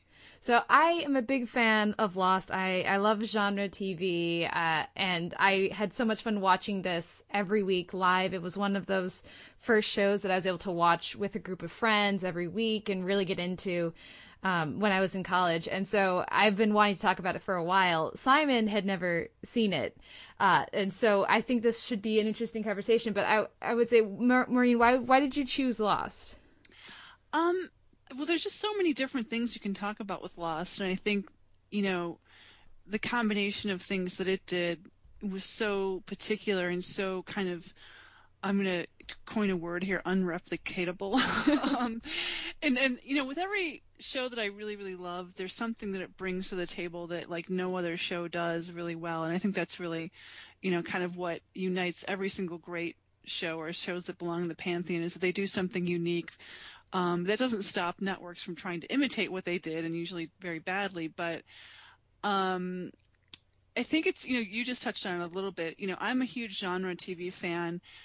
Um, but I, I love supernatural and sci-fi um, things, movie show, movies, TV shows, books, plays, whatever. When they use that framework to kind of get at very human emotions and truths and ideals, and so that's really where I kind of come from as a consumer of anything. You know, it it it, it, it can be Jane Austen or it can be you know Star Trek. It's it's, it's just as long as whatever framework is that the um, creator is using is trying to tell a really deep and profound and moving and you know very, kind of relatable on a human level story, then I usually respond really well. And um, you know, it's funny because there's been talk, you know, ever since the show went off the air about whether it was consistent, whether it deserves this kudos or that award or that kind of regard. And I think consistency is overrated. Um, the, my favorite shows tend to tended to take really huge risks, um, and and Lost was in that category, and it didn't always work out. But I would much rather have a show that really shoots for um, the stars, so to speak, than something that tries to be super consistent every week. Well, I, I think I couldn't have put it better myself. As far as you know, what I'm always why, why I enjoy genre fiction so much. I think there's just there's there are stories that get told in sci-fi and fantasy and genre shows that don't get touched on anywhere else. And and because you can use the genre and use that as tra- the trappings of that to to to entertain your audience but then to also allow the audience to to make leaps that maybe on another show they wouldn't make. And to to really invest in situations and and characters uh, without you know some of the the the more difficult elements that kind of tend to hold back shows that are too grounded in in reality. Uh, right. And so I, I, I really enjoy that. And so I'm gonna go to Simon. You had never seen Lost, and yet I had heard oh so very much. um, it's I had a very strange experience watching Lost for the first time because I had friends who were watching it, of course, at the time, and among the people that I know no one was happy when it was over. And actually, I had a friend who was so distraught and so bothered by the ending that I actually had to take him out for drinks a couple days afterwards just so he could vent at me for several hours. Um, so I came to this viewing knowing pretty much everything, or I would say about 70% of what happens over the course of the series just through people bitching at me. And and also just by just in the act of telling people that I was gonna be watching it, that that that alone seemed to set off like a minor war among people that I knew. so this is a show that people get really up in arms about. I think on in different ways. So it, it was a strange, it was a very strange viewing experience, probably unlike any other that I've had. I think what I appreciate most about the show is very much what uh, what Mo was saying about um, ambition and how I think when Lost stumbles, and I think it does uh, quite a bit, it's it's not for lack of imagination. It's it's you know you know they're they're definitely as as as as Mo was saying shooting for the stars, and I think uh, it's I, th- I think the things that it that it does well, like uh, like I was saying, are, are certainly of are certainly things that it very specifically does well, and that other shows don't necessarily have. And I think it's it's things that are sort of intrinsic to it from the beginning. Uh, for instance, I think one thing we can we may be able to agree on is I think they really lucked out with this cast, and I think that having these people on board from the beginning and just being able to work with them over a long period of time just sort of guaranteed that the show was going to be watchable even when it wasn't always coherent. Yeah, I, I couldn't agree more. And it's interesting that, you know, we're kind of at this point where there's still, I think, a lingering um, element of, you know, critics and reviewers and media that kind of look down on anything that even has a hint of genre something or other. You know, I mean, I, it's funny because, you know, just this past uh, weekend, um, uh, uh, the Avengers opened and it was just like this massive box office hit and you know Joss Whedon was obviously involved. And and you still came across reviews that I think started out with kind of an inherent um, distaste for comic book movies or movies that employ special rules or kind of like you know uh, that aren't quite set in our reality. But I was thinking a lot about this and I was thinking every story is manipulative. Every story is going to shape reality to fit its needs. I mean, I think it's we could easily say that the, the Good Wife alter, works in an alternate universe where court cases are done in very dramatic fashion in two days. You know, and every anyone who's ever been involved in a court case knows that it takes like eight years for like paperwork to even go through. So it, it's you know lost. I think within its own world that it constructed. Um, it, I think it tried really hard to kind of make a universe that made sense within that and um, it's funny that you said about your friends being very angry about the finale because um, I just think this is one of the most infamous and funny things that I've ever said to anyone. But my reaction on seeing the finale was turning to my husband and saying, "Well, finally, a series finale that won't be controversial." And I just couldn't have been more wrong. Um, I guess I was in that percentage of people for whom uh, emotionally it really worked. I mean, everything to do with um, the magical glowy cave was um, disastrous as far as I was concerned. It was just not something I enjoyed, and I thought it was too much explanation of things I didn't need over explained. And you know, Desmond putting the magical cork in the island, I you know that was just. I, I mean, it's only because so many other things worked so well that I was able to let that stuff go. Um, I, I just think it's interesting to me that you know another show that was very is kind of it had a similar fan base, Battlestar Galactica, um, also didn't wrap up certain points as well as some people would have liked. And I, I completely intellectually understand the people who objected to those intellectual points um, maybe not being addressed in the best possible way.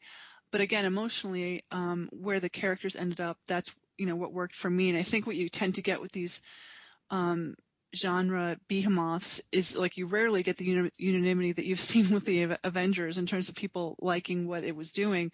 A lot of times, what you get when people are really, really heavily invested in a, in a TV show, especially, is that different camps develop and uh, you know there's no uniformity of opinion. You can't say oh the fans like this or the fans hate that. Usually there's like very like rival camps of fans almost mm-hmm. and sometimes they go to war.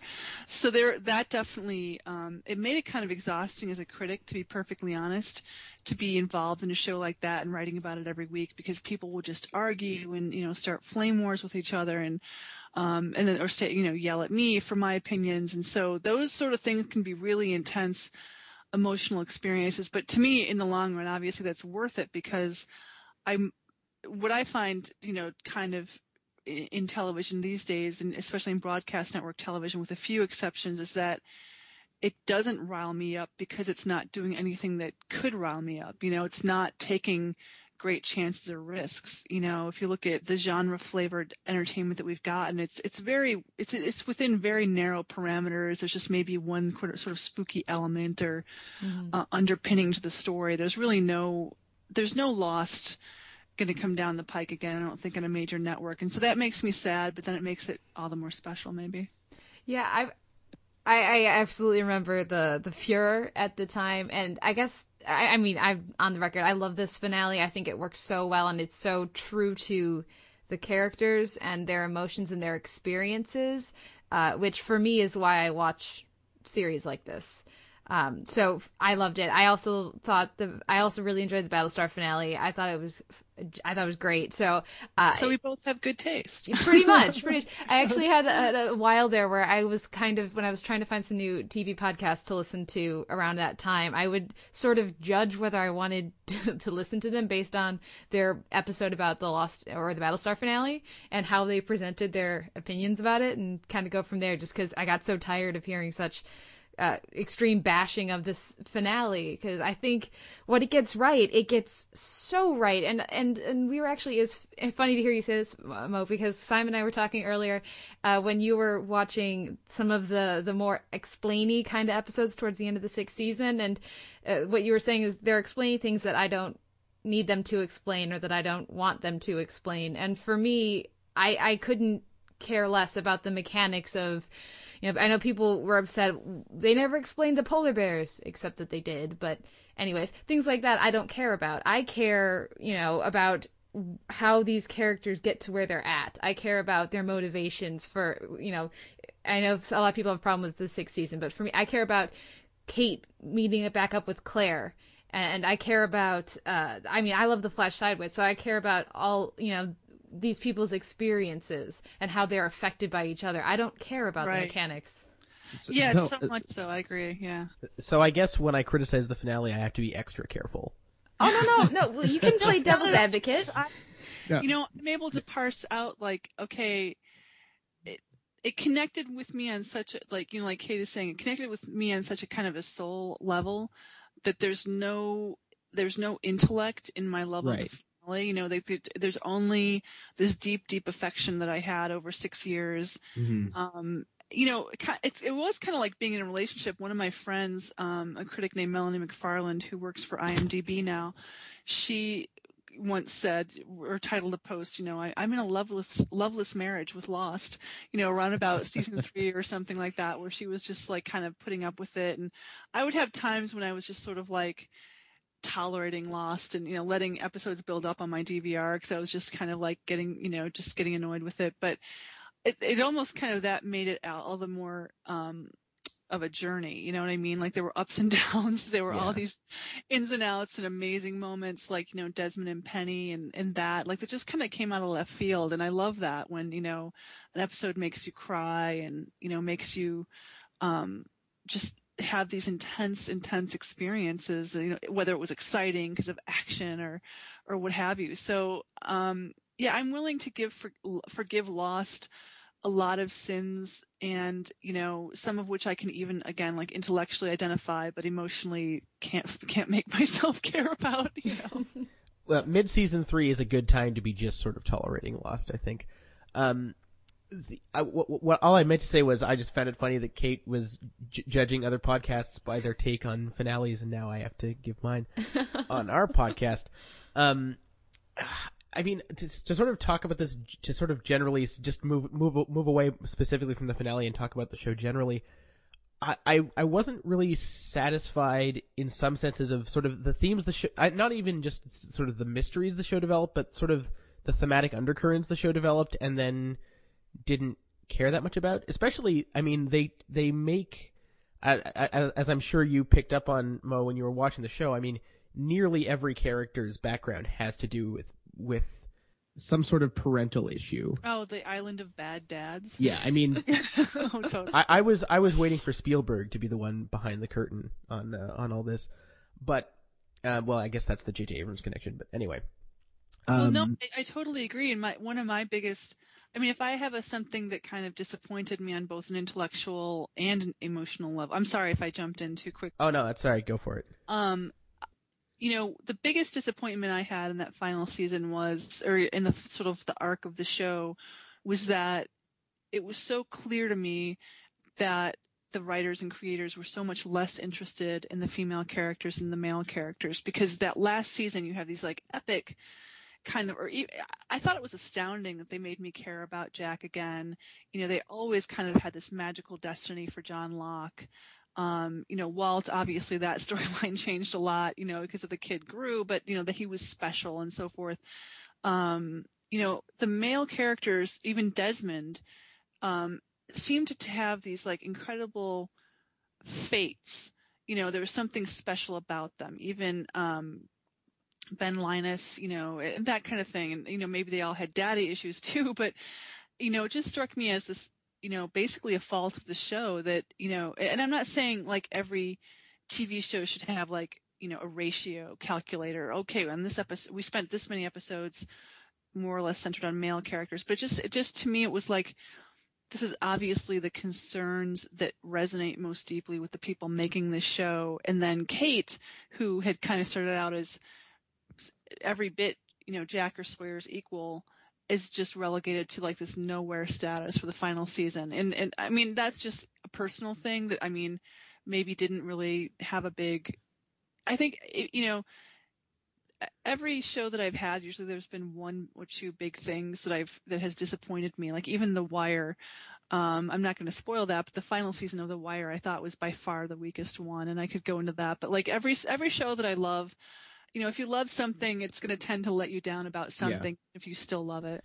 Well, the, the the thing I was going to mention about sort of the theme of, of parenthood and sort of the way that's the show is always the show's always toying with that is you sort of expect since it's such a prevalent theme in every character's almost every character's backstory, you sort of expect that to pay off in in sort of any way with certain characters, and then it fails to. I mean, uh, I, the whole thing, Claire's whole story is a mess. Uh, it, if you ask me, just the way mm-hmm. her sort of in, insane uh, move in the last season was strange to me. And then the, this idea in the finale that the most important time of her life is includes the three years she spends childless and insane when sort of her whole journey at the beginning is about motherhood. That seems strange to me. And then, of course, the fact that the whole time she spends with her kid afterwards is less important, I find strange.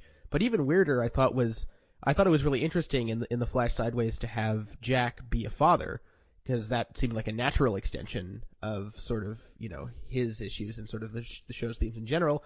And, but then, you know, when he finds out the kid isn't real, it's, well, really? You spent 14 years with some imaginary kid and now you're just to forget about it? Really? Yeah, that was strange. I totally agree. They didn't. They just did certain things. Just didn't go where you thought they would, and then you know. I ended up talking about the finale again. Damn it. I, I will agree that. Uh, I mean, I wouldn't say that this is a significant an issue in Lost as it is in a, most of the other you know TV shows out there. But comparatively, unless I would say that they do have a bit of a lady problem. I will agree with you guys. TM Big Red Podcast on that. Um, but uh, because if, even if you look at the, the list of the, the, episodes as you were catching up with the show, Simon, I would kind of track your progress and say, "Oh, there's a Kate episode coming up." Sorry, because uh, for most of the series, really, the she, her episodes are the least interesting. Rousseau is really interesting, and then she gets killed off, and Shannon becomes interesting in time to get killed off. And uh, I, I actually liked Ana, Ana Lucia, but killed off. I would add like Juliet is interesting, but then I really there's like Juliet. But then there's like stretches of eight or nine episodes where she just sort of follows people around, mm-hmm. which I found frustrating. Yeah. And then they kill her also. well, and also let's just because we don't have unfortunately we don't have that much time. Let's go into that because for me, if I have the biggest problems I have with this show, uh, are the way that they handle the death of first Charlie and then Juliet because they're terrible. Uh, I'm a Joss Whedon fan from you know back uh, when I was in high school, so I'm used to characters that I like getting killed off.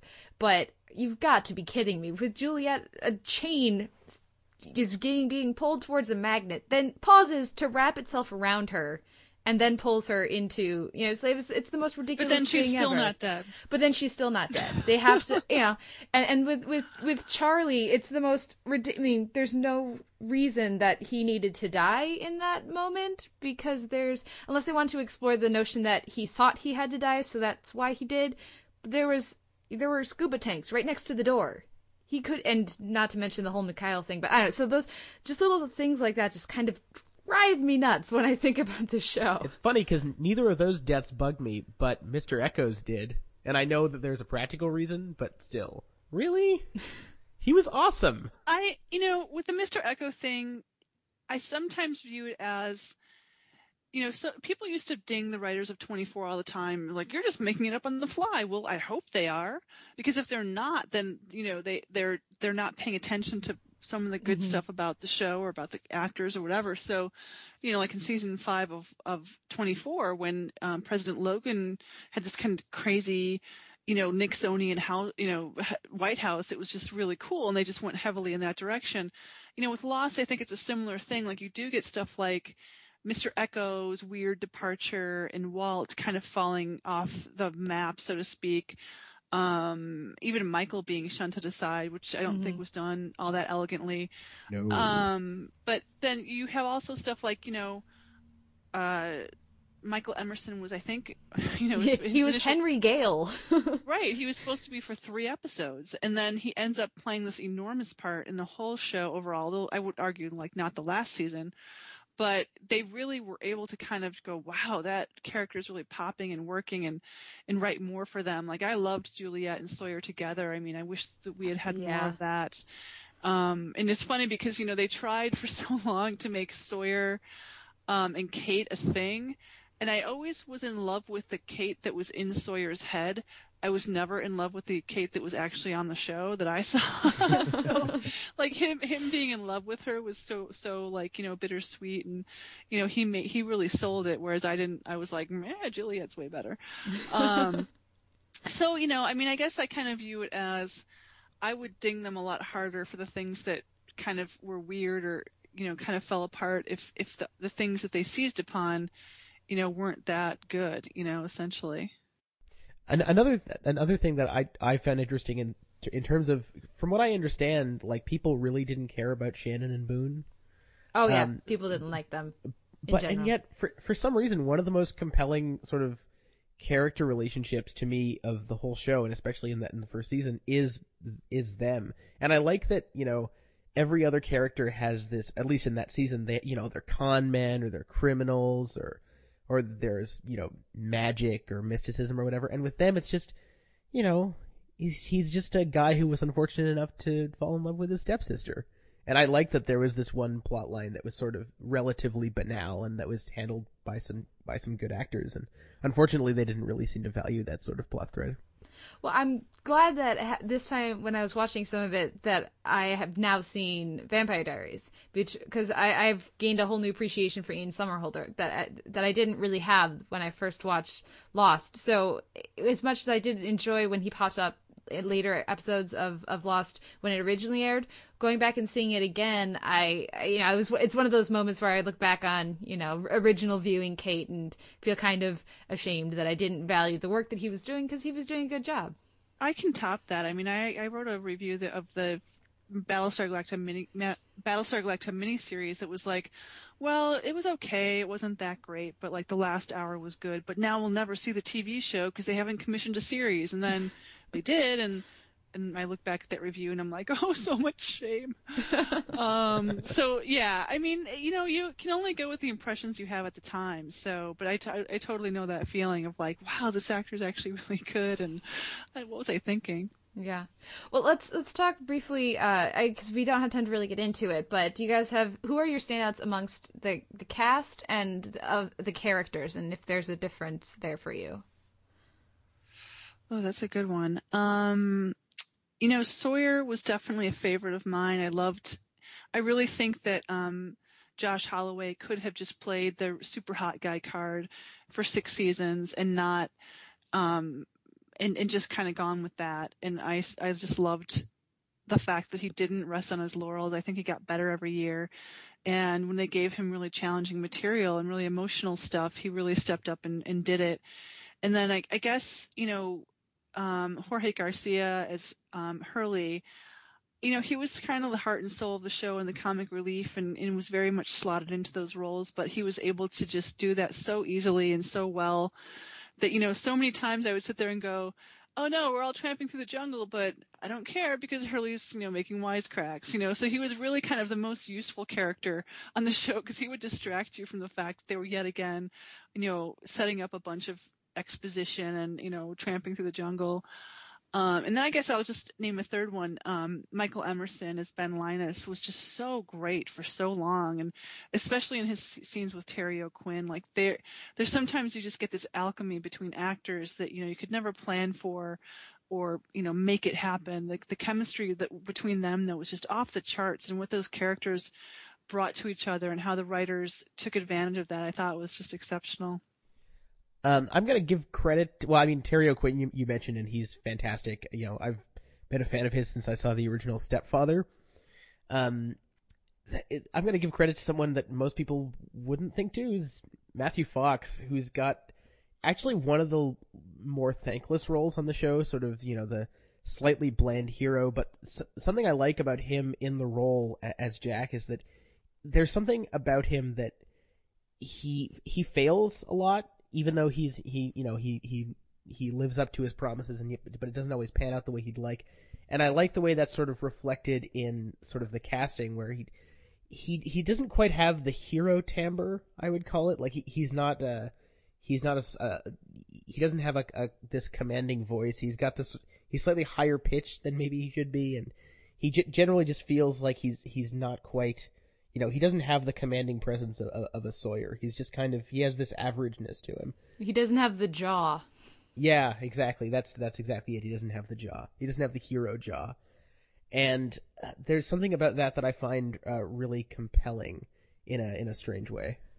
Uh, for, for me, I would echo your thoughts, Mo, on on Hurley. I think he works so well as an audience surrogate, um, and just to every now and again cut the the pomposity uh, and the ridiculousness of what was going on, just lampshade that a bit. And so I thought the character functioned really well. And then every now and again, you just kind of need a break from the crazy and from the angst and drama and he was such a reliable character for that so i really appreciate that the other thing i would mention is that i think lost is a show and i was talking with someone about this recently i can't remember on, on twitter i think lost is a show that succeeded in introducing new characters over the course of the series who all I think really worked. So first they introduced Desmond in season two, and he's great, and then they introduced Ben Linus, and he's great, and then the the people on the freighter, the the the four, I think are all fabulous. And so I, of the series that I've seen, I think it's one of the most successful at reinvigorating its cast over the series. Oh, definitely. And I think so many shows could learn from that. You know, I think we had the disaster of Heroes, which kind of stole Lost Thunder around that time. Because I remember the first season of Heroes was um, like getting all these accolades, and it was the third season of Lost, and people were like, "You're like yesterday's news. Go away now, Lost." um, but having said that, you know, they, I totally agree. They introduced Desmond. They um they they kind of switched things up in terms of who they focused on every season.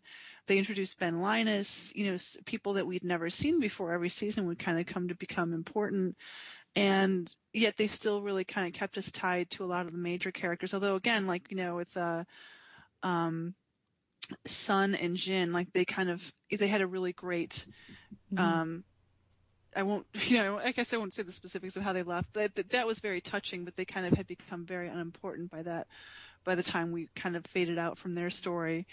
Um, but total, I totally agree. I think so many shows like here, half the reason Heroes went into a ditch was because it wouldn't kill people off, and Lost Yep. would do that. Lost would, you know, mess with storylines, go backwards, forwards in time, sideways, and and all that kind of stuff, and it would um, change our understanding of the narrative and, and get rid of people and add people. So you were kind of always on your toes as a viewer, which I think is a very rare thing, especially on a network one hour show these days. Mhm. You know, stuff like Flash Forward, it was just, it was just kind of dumb and confusing that that they tried to be lost and they didn't really take Mhm. any of the right lessons from it.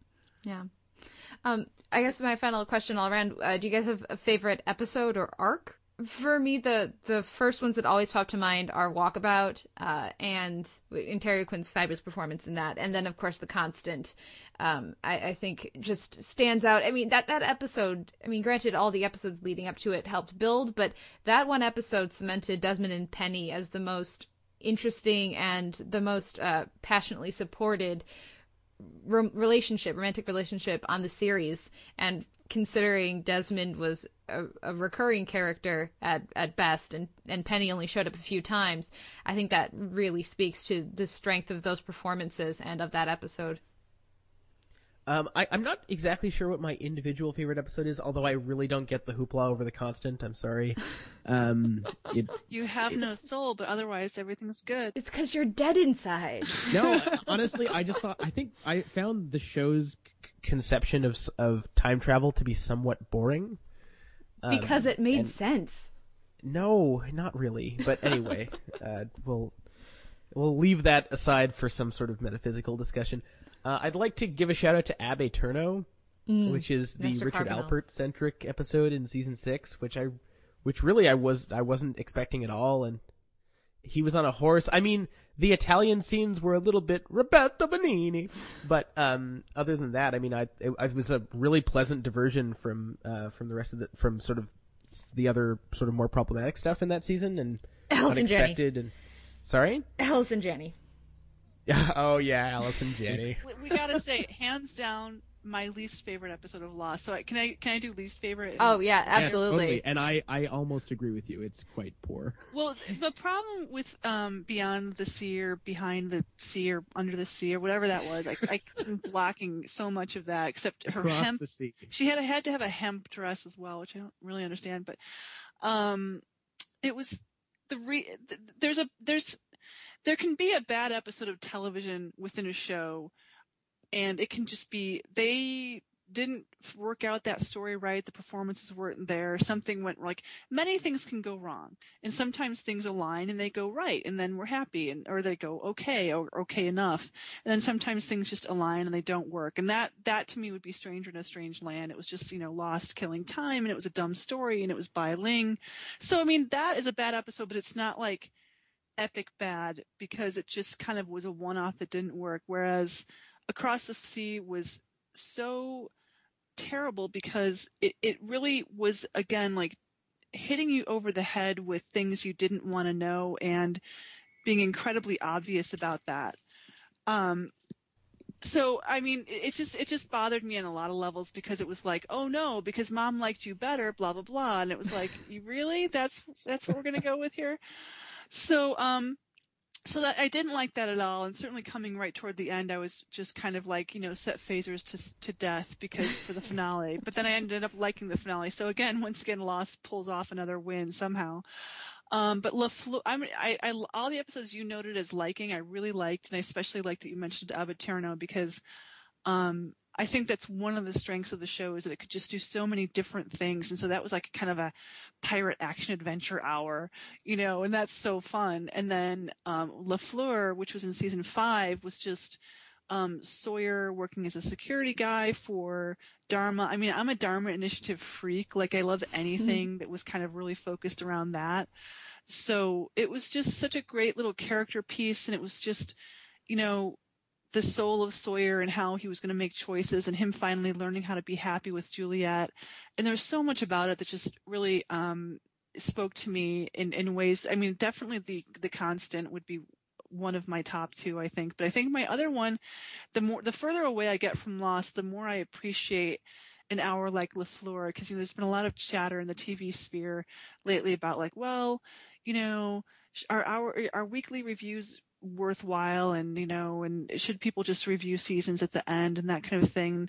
There's arguments to be made in both directions but I, I really love the idea that we can have just a one hour thing where you sit down on your couch and you're told a story that you know within this giant machinery of the lost mythology you could have maybe known like just the basics about the show and maybe never even seen it before but you could sit down and watch LaFleur and be told a story and be entertained and be moved and that's that's kind of why I love it Absolutely. in in terms of uh, least favorites, I you make a strong case for Across the Sea, and I have to say that I I was also very annoyed with it, especially because of its placement. It's in the middle of this very fast moving section of of of television, and you know it's got a, regardless of the stuff that's sort of going iffy. There's a lot of narrative drive to that section, and it's like, okay, kids, story time. What? Yeah, and it's like someone's hitting you in the head with a two by four the Yeah. entire time. Yeah. Um. It. I, I, there weren't that many sort sort of full episodes that bothered me. There. There's a long stretch in, or, or rather, there are stretches in season two and three where the flashbacks I find to be pretty useless, just because either they're they're by the by that point they're the second or third or fourth episodes we've gotten for certain characters, and most of them don't need that much explanation. Well, and you can tell they hadn't set an end date yet, and this is a show much like Battlestar that I think really benefited from ironing out its end date. Yeah, I if I have one um there there was a really exciting moment to be someone who writes about TV in the middle of season three of Lost. Um, there was this press tour that happens twice a year, and the cast came out, um, and Damon Lindelof and Carlton Cuse came out, and we had not yet seen the abomination that was uh, the Jack Tattoo in Thailand episode, Stranger in a Strange Land. So I think there was basically a huge amount of tap dancing that was going on because people had already begun really criticizing season three. Don't get me wrong, but this was where basically Cuse and Lindelof said to the press, "There's like 200 people in the room." We want this to go about 100 episodes and then stop because we don't want to annoy you guys all. And, and, and one of the one of the ways they got to that was, you know, there were many people asking questions, but I asked a question. I said, "So, how long are you going to continue with these flashbacks to people's lives? I mean, are you going to do like Sun and Jin's like eighth grade graduation? Or are you going to do like Sawyer's spelling bee?" And Carlton Cuse is like, "Yeah, we might use those." I'm like, "Yeah, you're welcome." So, um, so anyway, they that actually kind of you know among it was one among many questions that set them up to say we understand what you're saying and we actually are the ones who do not want to go out like the X Files and have like three extra seasons seasons of stuff that makes absolutely no sense and is just about cashing checks. So, you know, that was always the thing about those guys and they they were very analytical and, and willing to converse with the fandom about what was working and what wasn't. And I think that that's I, I wouldn't have had the the the thick skin to do that because the fandom could be pretty ferocious. Now, is so is it fair to to credit you for the flash forwards then? Uh, yes, that was definitely my idea. no, I don't. No, and the, the, the funny thing about that is that um, someone, a friend of mine, emailed me assuming that I knew that the season three finale was going to, the whole thing was a flash forward, and I did not know that. So I walked into that like knowing something I absolutely did not want to know, and it kind of ruined it for me. So thanks a lot, friend. I did that to Simon. I, I ruined the sideways flashes for him because he knew everything else about the show. So I just assumed he knew that too, and he didn't. So go me. Uh, unfortunately, we, we need to wrap up. Do you guys have any final thoughts you'd like to touch on? Um, just that you know, Lost was catching lightning in a bottles in about like a, a, a hundred different ways, and I'm sad that it's not around anymore. But I'm really glad that it's one of those shows that got kind of got to go out on its own terms and, and made that a thing. You know, shows shows going out on it on their own terms. So um, as much as I miss it, I'm glad it's not still around. If, if that makes any sense. Absolutely, uh, Simon. Um, I'm glad I watched it all 120 episodes. I was I was gonna say 121, except that my DVDs wouldn't read expose the Nikki and Paulo centric episode. Make of that what you will. Oh, that's very interesting. I actually liked that one in the end. They kind of they, they actually had their revenge on me. I didn't actually yeah, I did kind of hate them. Um, it was it was a terrible like, idea. But then it's like they redeemed them, and I was like, oh wait a minute, you redeemed them, and then oh. Just, um, they, yeah, that was funny. I, I just want to know when they're going to reboot it, so that along with the mystery of Jack's tattoos, we can get we can get the mystery of his season six hair sorted out. so many the beard, yes. Oh my gosh, the beard. Yes.